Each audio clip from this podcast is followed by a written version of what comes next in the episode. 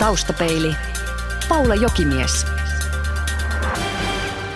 Taustapelin vieraana on Ylen Moskovan kirjeenvaihtaja Marja Manninen. Olet todennut vuosia sitten lehtihaastattelussa, että Venäjä on opettanut sinut vaatimaan, anomaan, rähjäämään ja itkemään. Ennen kuin siirrymme puhumaan Venäjästä maana, Marja Manninen, kerro paras työvoittosi ja miten sen saavutit. No nyt on aika vaikea kysymys kyllä, koska minusta koko tämä aika, jonka olen ollut Venäjän kanssa tekemisissä, on jonkinlainen työvoitto, koska siellä oikeastaan ei ole olemassa mitään helppoa helppoa keikkaa eikä helppoa tehtävää, vaan kyllä jokaisen eteen on tehtävä selvästi enemmän töitä kuin täällä. Mutta kyllä tietysti muistuu mieleen eh, sellaiset tilanteet, jossa on päästy paikkoihin, joihin eh, sotien jälkeen ei, eivät suomalaiset ole päässeet, niin kuin esimerkiksi Konevitsan saarelle tai vaikka Kaliningradissa Baltiskin eh, sotilastukikohtaan tai tämmöisiä, niin ne ovat ilman muuta sellaisia työvoittoja. Venäjä, Venäjä, Venäjä.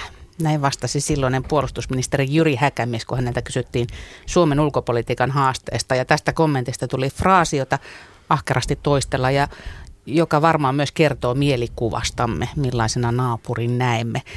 Miten Marja Manninen kuvaisit Venäjän tilaa? Miten maa makaa? No Venäjä on tällä hetkellä hyvin mielenkiintoisessa tilanteessa. Voi olla tietysti, että siellä ei mitään suurempia muutoksia tapahdukaan, mutta jonkinlainen muutoksen aaltohan siellä alkoi ää, vajaat pari vuotta sitten. Ja, ja sitä vielä edelleenkin eletään. Ja kyllä siellä yhteiskunta varmasti on muuttunut poliittisesti ja, ja ajatusmaailmaltaan ihan näiden lähivuosien aikana. Ja onneksi olen tietysti päässyt sitä kehitystä seuraamaan. Millä tavalla ajatusmaailmaltaan? No ihmiset ovat äh, alkaneet puhua enemmän, vaatia enemmän. He ovat, nyt puhutaan demokratiasta, joka vielä sitä ennen oli tällainen ikään kuin kirosana, koska ihmiset muistivat äh, minkälainen oli 90-luku, eli Neuvostoliiton romahduksen, aika, äh, romahduksen jälkeinen aika, jolloin ihmiset halusivat sitä demokratiaa, oli olemassa joku mielikuva demokratiasta ja, ja kuitenkin se lopputulos oli kaos ja anarkia ja ihmiset hyvin pitkään yhdistivät tämän demokratian nimenomaan tällaiseen epävakaiseen tilanteeseen. Ja nyt sitten kun ihmiset ovat päässeet matkustelemaan muualle ja nähneet, että ahaa, että demokratia voikin olla jotakin muuta, ja he näkevät siellä Venäjällä, että se kuitenkin on aika yksivaltainen järjestelmä, ja he ovat ryhtyneet vaatimaan sitten muutoksia siihen asiaan. Vapaita vaaleja muun muassa, ja vapaata kokoontumisoikeutta, ja päinvastoin siellähän on nyt ruvettu kiristämään linjaa. Mutta että ihmiset kuitenkin ajattelevat nyt ihan toisella tavalla kuin, kuin aiemmin. Eivät kaikki tietenkään, mutta se muutos on kuitenkin lähtenyt liikkeelle.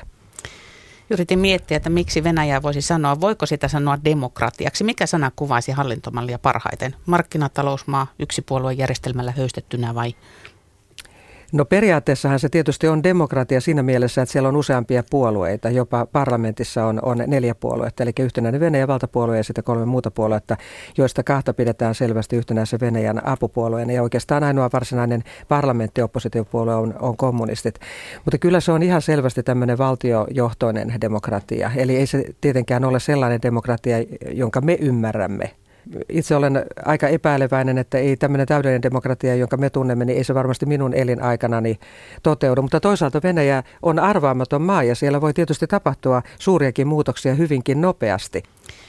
Viime viikkoina Venäjä on pysynyt täällä Suomen uutisissa erityisesti aktivisti Sini Saarelan tapauksen johdosta aktivismi ei kovin korkeassa kurssissa ylipäätään taida Venäjällä olla. Ei ole, ja itse asiassa nyt jos puhutaan vielä tästä demokratiasta ja sananvapaudesta, niin vielä silloin kolme vuotta sitten, kun itse menin tuonne Moskovaan kirjeenvaihtajaksi, niin muistan tehneeni jutun siitä, että minkälainen venäläisten arvomaailma on.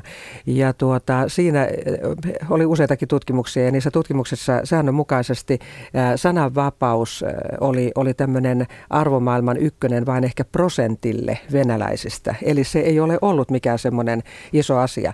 Ähm, venäläiset kyllä aktiivisesti toimivat erilaisissa järjestöissä, äh, eivät niin aktiivisesti kuin järjestöt itse toivoisivat, mutta esimerkiksi ihmisoikeusjärjestöissä on yhä enemmän väkeä, vaikka, se, vaikka ne toimintaedellytykset ja mahdollisuudet ovatkin äh, kaventuneet. Mutta esimerkiksi tästä Greenpeacein tapauksesta voi sanoa, että, että vaikka Greenpeace täällä Suomessa ei hyväksynyt sitä, mitä, mitä Venäjällä puhuttiin, niin kuitenkin Venäjän Greenpeacein edustajat olivat sitä mieltä, että nyt tällainen tämän Arctic Sunrisein tapaus saattaa aiheuttaa Venäjällä sen, että ympäristöaktivismi lisääntyy, koska Venäjällä on aina kautta vuosisatojen aina tunnettu sympatiaa uhreja kohtaan. Ja nythän tässä tapahtui niin, että siellä on uhreja, jotka kärsivät tästä, tästä Venäjän byrokratiasta ja, ja oikeusjärjestelmästä ja niin poispäin. Että se saattaa lisätä, siellä sanottiin, että se lisää ilman muuta tätä Greenpeaceinkin kannatusta ja ehkä sitten myöskin muiden ympäristöjärjestöjen, mutta sekin jää nähtäväksi. Ihmisoikeuskysymykset Venäjällä on se asia, joka ulkovaltoja askarruttaa ja sekin liittyy tietysti siihen, miten demokraattiseksi ja nykyaikaiseksi Venäjä tosiaan voi sanoa. Olet pitkään seurannut maan tapahtumia, Maria Manninen. Onko tilanne selvästi muuttunut Putinin toisella kaudella? No kyllä se on. Itse asiassa, jos kysytään ihan tavalliselta venäläiseltä, että mikä on maan ihmisoikeustilanne, niin varmasti vastaus on, että miten niin? Et ne on just sellaisia asioita, joista puhutaan niin kuin jossain lännessä, mutta ei se meitä, meitä koske eikä kiinnosta. Mutta tosiasia on se, että ihmisoikeusjärjestöt luonnehtivat tilannetta aika vakavaksi, eli on menty monin paikoin erittäin paljon huonompaan suuntaan.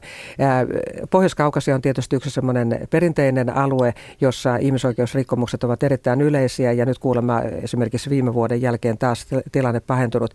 Mutta nyt sitten tosiaan Putinin kolmannella kaudella on säädetty sellaisia lakeja, jotka selkeästi rajoittavat ihmisoikeuksia. Näitä ovat tämä kokoontumisvapauden rajoitus, seksuaalivähemmistöjen informaation levittämistä koskeva laki, uskonnon harjoittajien loukkaamista koskeva laki ja, ja monta muuta sellaista tekijää, jotka selkeästi ovat rajoituksia. Eli, eli kyllä, kyllä voi sanoa, että tilanne on heikentynyt. Ihmisoikeuskysymykset ovat varjostaneet myös näitä lähestyviä Sochin olympialaisia ja lähinnä kyse on ollut näistä seksuaalivähemmistöistä ja nythän Putin toivotti tervetulleeksi kaikki uskontoon, sukupuoleen tai seksuaalisuuntautumiseen katsomatta. Oliko tämä nyt painostuksen tulosta vai mistä moinen? Se on, minä luulen, että totta kai se on tietenkin painostuksen tulostakin varmasti, mutta totta kai Venäjällä on oma lehmä ojassa. Että jos nämä Sotsin kisat nyt saavat sellaisen ikävän maineen, niin eihän sinne tulla. Ja totta kai kilpailijat tulevat, mutta ei sinne tulla katsomaan niitä kisoja. Ja niihin on satsattu niin valtavan suuria summia, on rakennettu uusia hotelleita ja vaikka mitä. Kyllä sinne halutaan saada ihmisiä ja halutaan antaa Venäjästä positiivinen kuva. Ei ole varaa äh, ikään kuin tämmöiseen huonoon maineen huoneeseen. Mutta se, sehän ei vielä riitä tämä, että, että Putin kutsuu kaikki sinne, vaan siellähän on myöskin yksi tämmöinen ihmisoikeusloukkaukseen liittyvä asia, eli tämä siirtotyövoiman käyttö niiden se kisojen rakentamisessa. Siellä puhutaan aivan yleisesti, että, että rahat menevät korruptioon ja sinne on tuotu siirtotyöläisiä tekemään niitä töitä hirvittävän halvalla. Ja tämähän on ajankohtainen aihe koko Venäjällä. Venäjällähän on tämmöinen kansallismielisyys noussut ja hyvin mielellään nyt tällä hetkellä ajetaan näitä niin sanottuja ja laittomia siirtolaisia pois. Ja, ja tässähän aivan äskettäin, äskettäin kävi tämmöinen oman käden oikeuden, oikeuteen turvautuminen Moskovan eteläosassa, jossa, jossa yksityiset ihmiset lähtivät, hyökkäsivät tällaiselle vihannestorille, kun halusivat etsiä tämmöistä kaveria, jonka epäiltiin tappaneen tappaneen moskovalaisen miehen. Ja, ja kaiken kaikkiaan tämä asia on hyvin akuutti ja, ja kova kysymys, koska näitä siirtotyöläisiä tarvitaan joka paikassa rakennustöihin ja, ja valtaväestö sitten, tämä alkuperäisväestö on sitä mieltä, että nämä vievät heiltä työpaikat tekemällä tämän työn halvemmalla. Mutta venäläiset yritykset heitä työllistävät.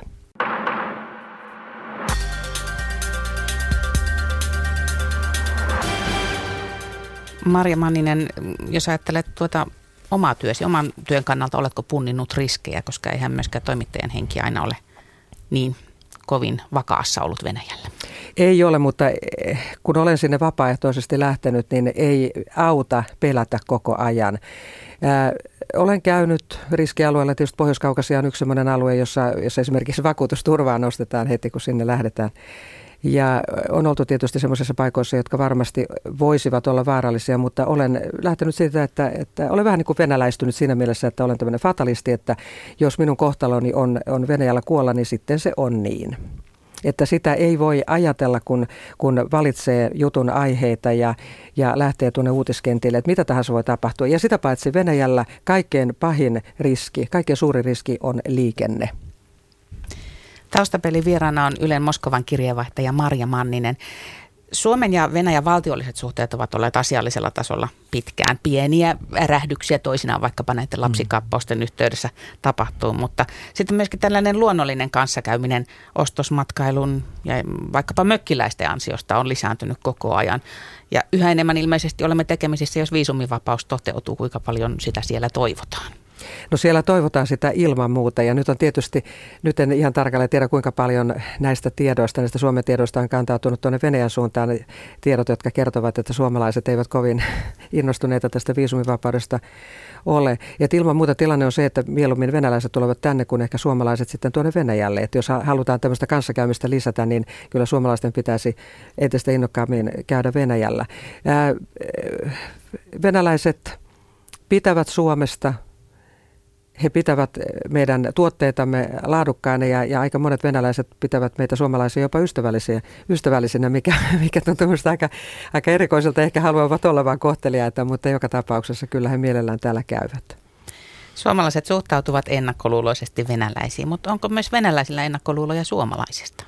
No nyt täytyy puhua tästä lapsiasiasta sen verran, että, että ne venäläiset, joita itse tunnen, ja jolla nyt on kuitenkin jollain tavalla joku kontakti Suomeen, niin, niin eihän tämä viesti, että täällä Suomessa otetaan huostaan venäläisten lapset, niin eihän se viesti mennyt perille.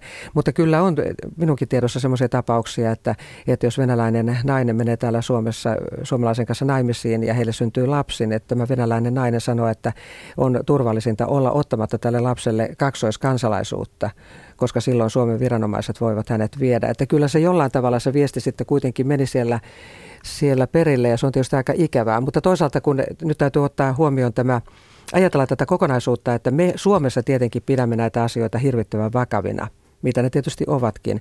Mutta Suomi ei ollut ainoa maa, jonka kanssa Venäjällä on ihan samanlaisia ongelmia. Eli Suomi oli vain yksi niistä länsimaista, jotka kohtelevat venäläisiä kaltoin.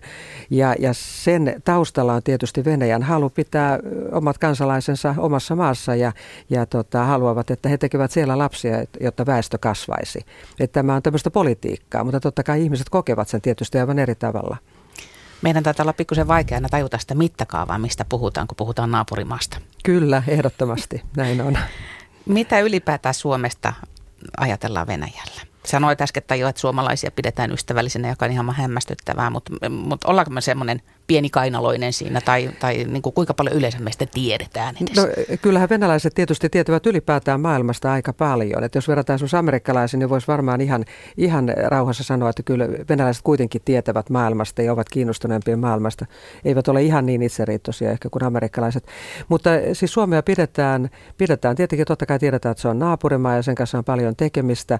Ja suomalaisia yleensä pidetään hyvin täsmällisinä ja luotettavina ja, ja sinnikkäinä työtelijöinä seliäinä ihmisinä. Että se, ja selvästi tiedetään se, että me olemme erilaisia kuin venäläiset.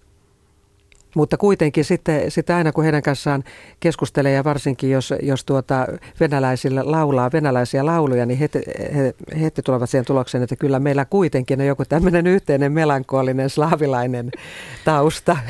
Niin, sitä mä oikeastaan mietinkin, että eroavaisuuksia on helppo keksiä, mutta onhan meissä myös samankaltaisuuksia kansallisluonteissamme. No on kyllä. Kyllä se on ihan pakko myöntää, että, että nyt varsinkin kun oon asunut siellä Moskovassa sen tämän reilun kolme vuotta ja sitten tosiaan sitä ennen parikymmentä vuotta kävin siellä, niin, niin kyllä sitten kun iltaa istutaan ja jutellaan ja, ja varsinkin kun lauletaan, niin kyllä, kyllä minä viihdyn siinä seurassa ja he viihtyvät suomalaisten seurassa. Että, että ehkä meillä olisi siinä mielessä vähän opittavaa suomalaisilla, että että me osaisimme pitää kiinni ja nauttia tästä hetkestä, mutta mehän yleensä ajattelemme, että voi voi, ei voi, kun huomenna on työpäivä ja kun huomenna pitää tehdä sitä ja tätä. Ja, ja venäläinen ajattelee, että nyt on juhlittava, koska huominen voi olla huonompi.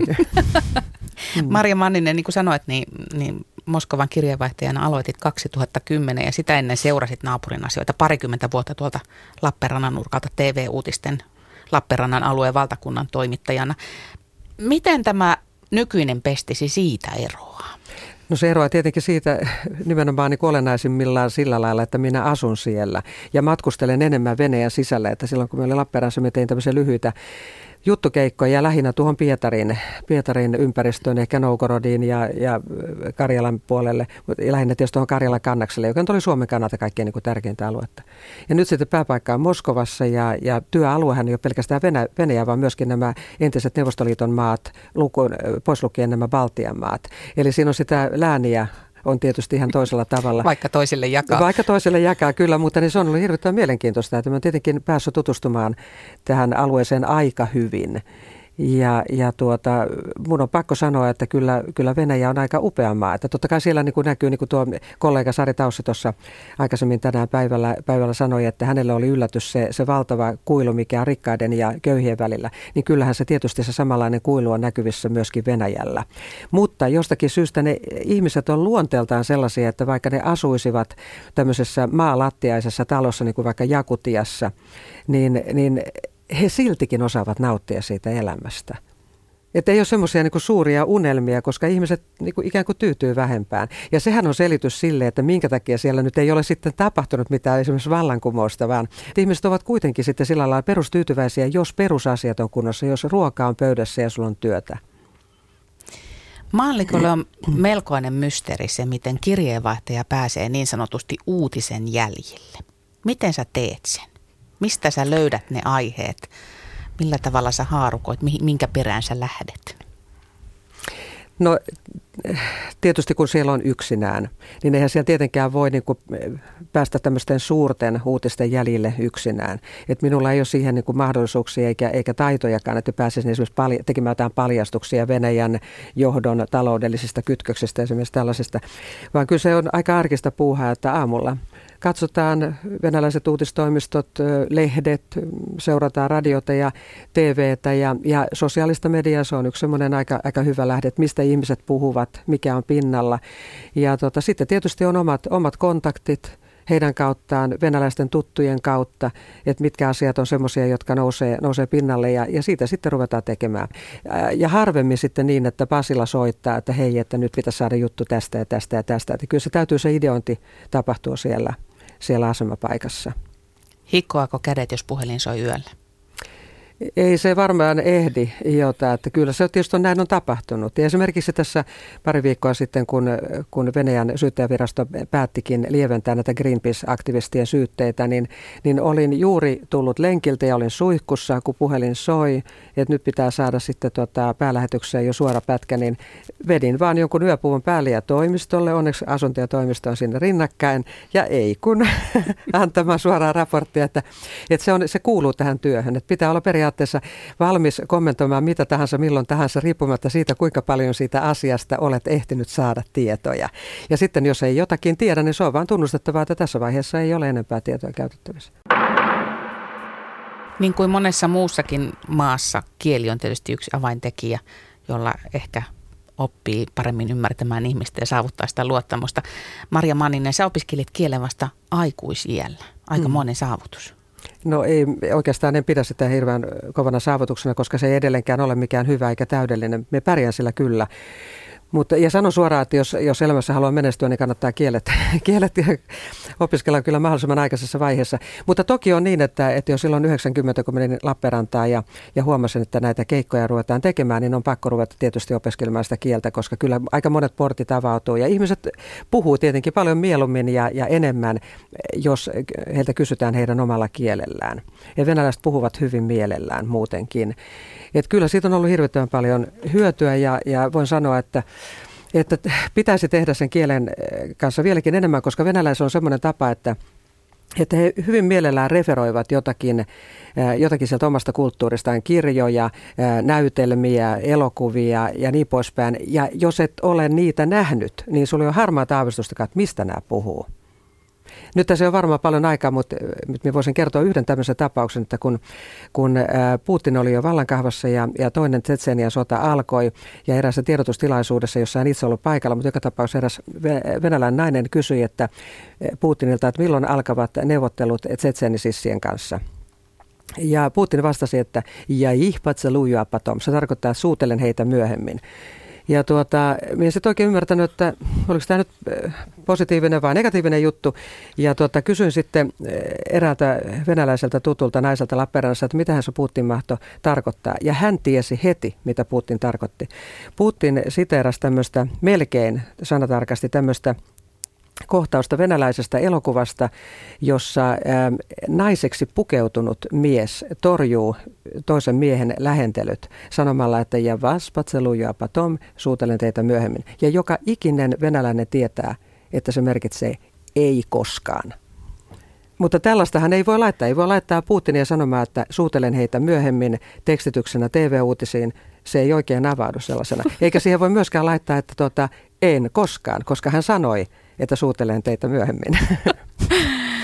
Sanoit jo, että sosiaalinen media on yksi erittäin hyvä lähde, mutta sitten tällaiset niin sanotut vinkkaajat tai syväkurkut, niin onko, onko se kirjeenvaihtajan toimenkuvaan kuuluva tällainen avustajajoukko?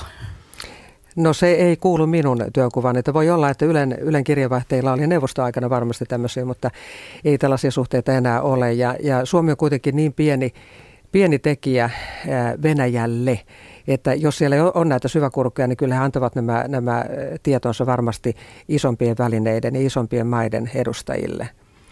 Että sen takia minä en myöskään usko, että minua aktiivisesti kukaan siellä seuraa tai kuuntelee tai katselee jonkun salakamera, piilokameran kautta, että minä en ole niin tärkeä, eikä minulla ole myöskään sitten myöskään mitään semmoista niin kuin salattavaa. Että jos, niin kuin olen sanonutkin, että jos joku minua seuraa siellä, niin ei voisi tylsempää työtä olla.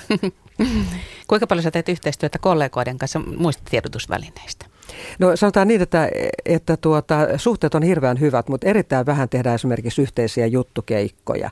Että olen tehnyt joidenkin välineiden toimittajien kanssa enempi tai vähempi sattumalta yhteisiä työmatkoja, mutta kyllä pyrin tekemään ne kuitenkin yksin, koska mehän ollaan kuitenkin kilpailijoita. Ja että mulla on erittäin hyvät suhteet esimerkiksi Helsingin Sanomien kirjeenvaihtajaan Moskovassa, mutta ei, ei me kyllä kuuppeja toiselle me paljasteta. hyvät välit, mutta kilpailijoita silti.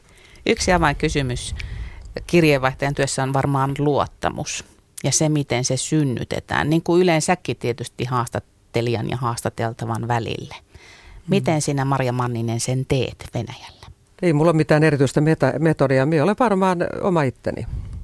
Ei oikeastaan siinä voi, voi mitään muuta, muuta tehdä. Jutellaan etukäteen aiheesta ja venäläisten kanssa pitää yleensä puhua myöskin tämmöisestä ikään kuin – kotiasioista ja semmoista kysyä, että onko teillä lapsia esimerkiksi. Se avaa hirveän paljon ovia ja suhtautuminen aivan erilainen, kun että sä hyökkäät jonkun mikrofonin kanssa suoraan tämän ihmisen luokse. Vaan semmoinen vähän tämmöinen pehmeämpi lähestyminen, se auttaa aina. Entä sitten jos puhutaan syvemmistä suhteista, niin kuinka lähelle venäläinen päästään? No venäläinenhän päästää heti aluksi hyvin lähelle, mutta se, että mitä se sitten todellisuudessa on, niin sehän punnitaan vasta yleensä vuosien kuluessa. Että kyllä se kuitenkin venäläinen lähtee siitä, että jos minä annan sinulle jotakin, niin, niin pitää saada myöskin jotakin, jotakin vastaan. Että me suomalaiset ollaan erilaisia, me ollaan hirveän paljon pidättyväisempiä, mutta sitten jos me päästetään joku lähelle, niin sitten se on kyllä niin kuin ikuinen.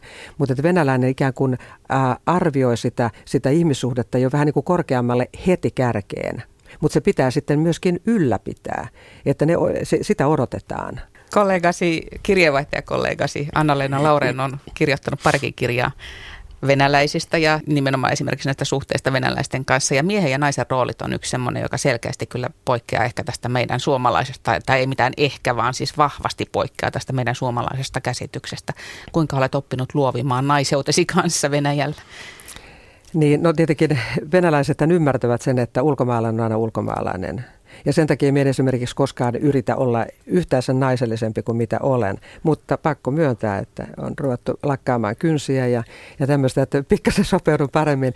Mutta tästä nais, naiseudesta, niin niin tuota, vaikka Venäjälläkin on hyvin, hyvin korkeasti koulutettuja naisia ja tota, uranaisia yhä enemmän, niin oikeastaan voi sanoa, että en ole koskaan tavannut yhtään sellaista naista, uranaista, joka ei kuitenkin olisi ajatellut, että kun vaan saisin sen miehen ja voisin jäädä kotiin lasten kanssa.